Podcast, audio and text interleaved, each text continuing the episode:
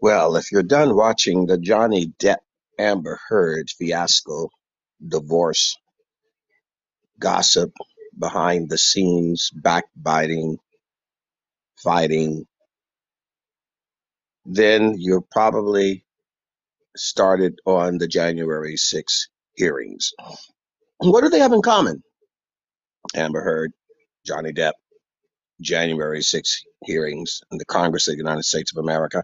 Well, they do share something in common divisiveness and division A house divided against itself cannot stand. It ends up in a divorce, worse, murder. And what do you see? Divorce and murder through the roof.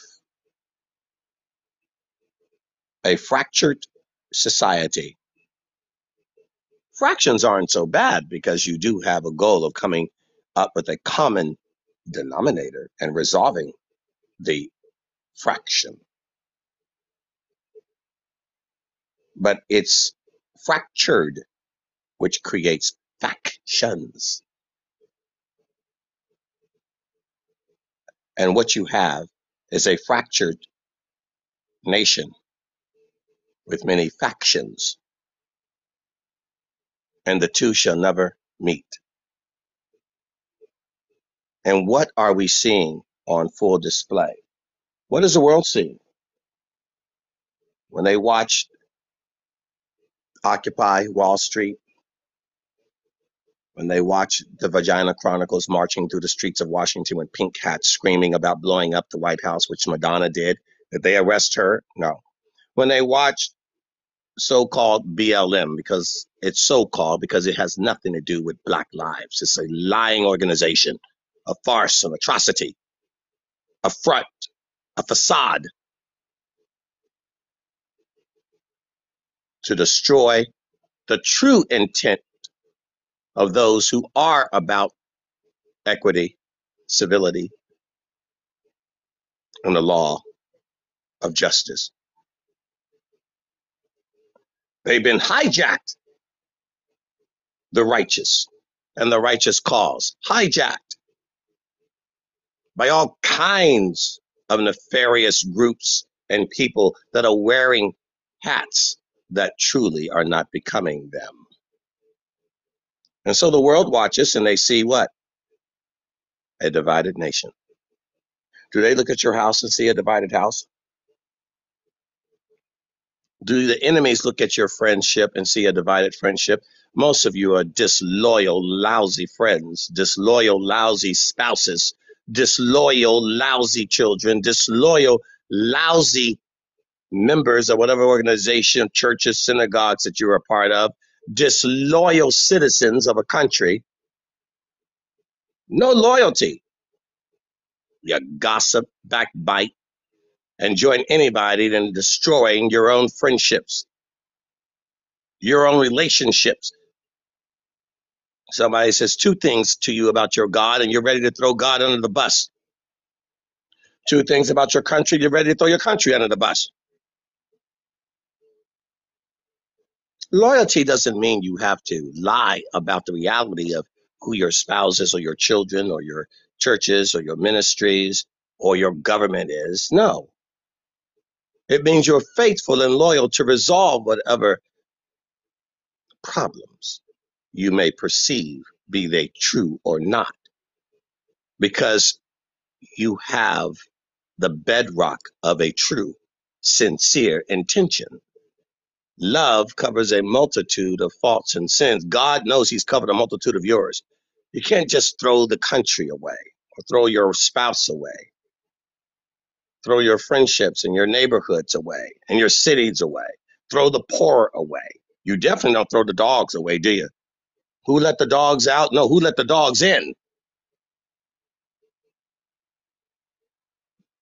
And who let the people out on the street without a care in the world? Or the orphan, or the runaway, or the sick. Do you visit the sick? You go to the veterans hospitals when it's not being seen and filmed? Did you go to little grandma that's stuck away in a nursing home that nobody goes to see?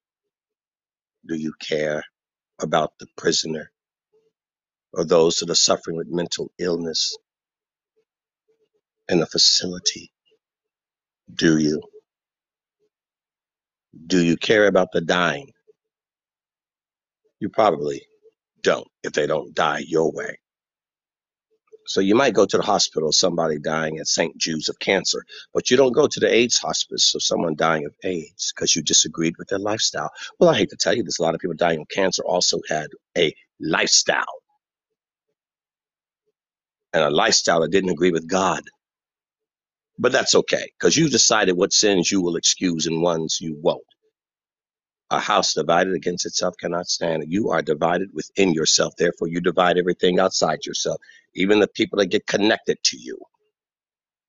You are a divider. You are an enemy of loyalty and unity and of God. Your nation cannot survive because you are a divider. Your church, your ministries cannot survive because you are a divider. You divide everywhere you go and everybody you talk to. You seek to divide and what? Conquer. The thief cometh to steal, to kill, and destroy. God comes to give life. What should you divide from you? What about the leaven of sin out of our lives? Get that out. What about the people whispering in your ear the devil's words? Get them out. What about the liars? Get them out. What about those who do not follow God but think they have a, a, a course to say a lot about God? People who don't follow God will use scriptures against you. People who are not loyal to God will start using scriptures. And they don't use scriptures, they use their power and their money and their politics to manipulate you. Thank you, Joe Biden. Thank you, Fox News and CNN and MSNBC. The prophets of society are no longer the prophets of God, they're the prophets of media and politics that you ascribe to and listen to. The prophet of the strangers down the street, and you allow it. So when you allow the enemy to come and divide, that's what he did, didn't he? The first liberal was the snake at the tree in the Garden of Eden. Lucifer came into the unity of Adam and Eve, the unity of man with God, and started whispering in the ear. You were dumb enough to listen. And we're paying the price for that thousands of years later. The Bible says it was Eve who was deceived, always the woman for the most part, and the dumb man who listens. And occasionally, the man leads the train of division. Not that often. There's a woman in his ear somewhere, but occasionally the man is even dumber and begins to lead the train of division. And occasionally there's the woman whispering in his ear, What are you doing? We can't kill this man. He's innocent. And that's when Pilate said, Bring me a bowl of water. I want to wash my hands. I am guilt. I am cleansed of this guilt. I tried to set him free. I tried to negotiate his release. They won't let me. Well, not that wasn't completely true, by the way. He could have done exactly what he felt was the right thing to do. He was trying to have his cake and eat it too. A lot of you try to do that. You know the, who's innocent. You know who's really guilty. But you're trying to straddle both fences. A house divided against itself cannot stand. You've got to make a decision and stick with it and let the lie die and let the truth live. Lives, not lies. Lives, not lies. Live. Don't be evil.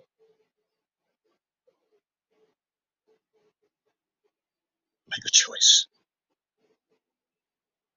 Some folks would rather have houses and land. Some folks choose silver and gold. these things they treasure and forget about their souls. I've decided to make Jesus my choice. You know the road is rough and the going gets tough and the hills are hard to climb. I started out a long time ago, and there is no doubt in my mind I've decided to make Jesus my choice.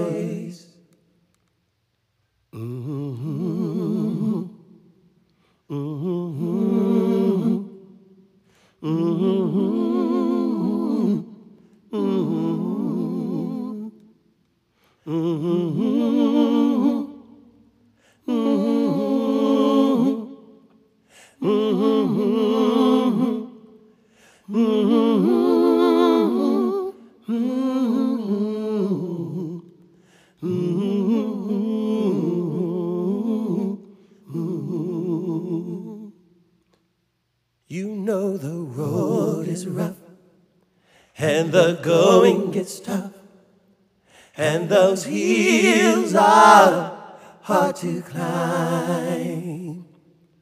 I started out a long time ago, and there is no doubt in my mind I've decided to make Jesus my choice. I've decided to make Jesus my choice.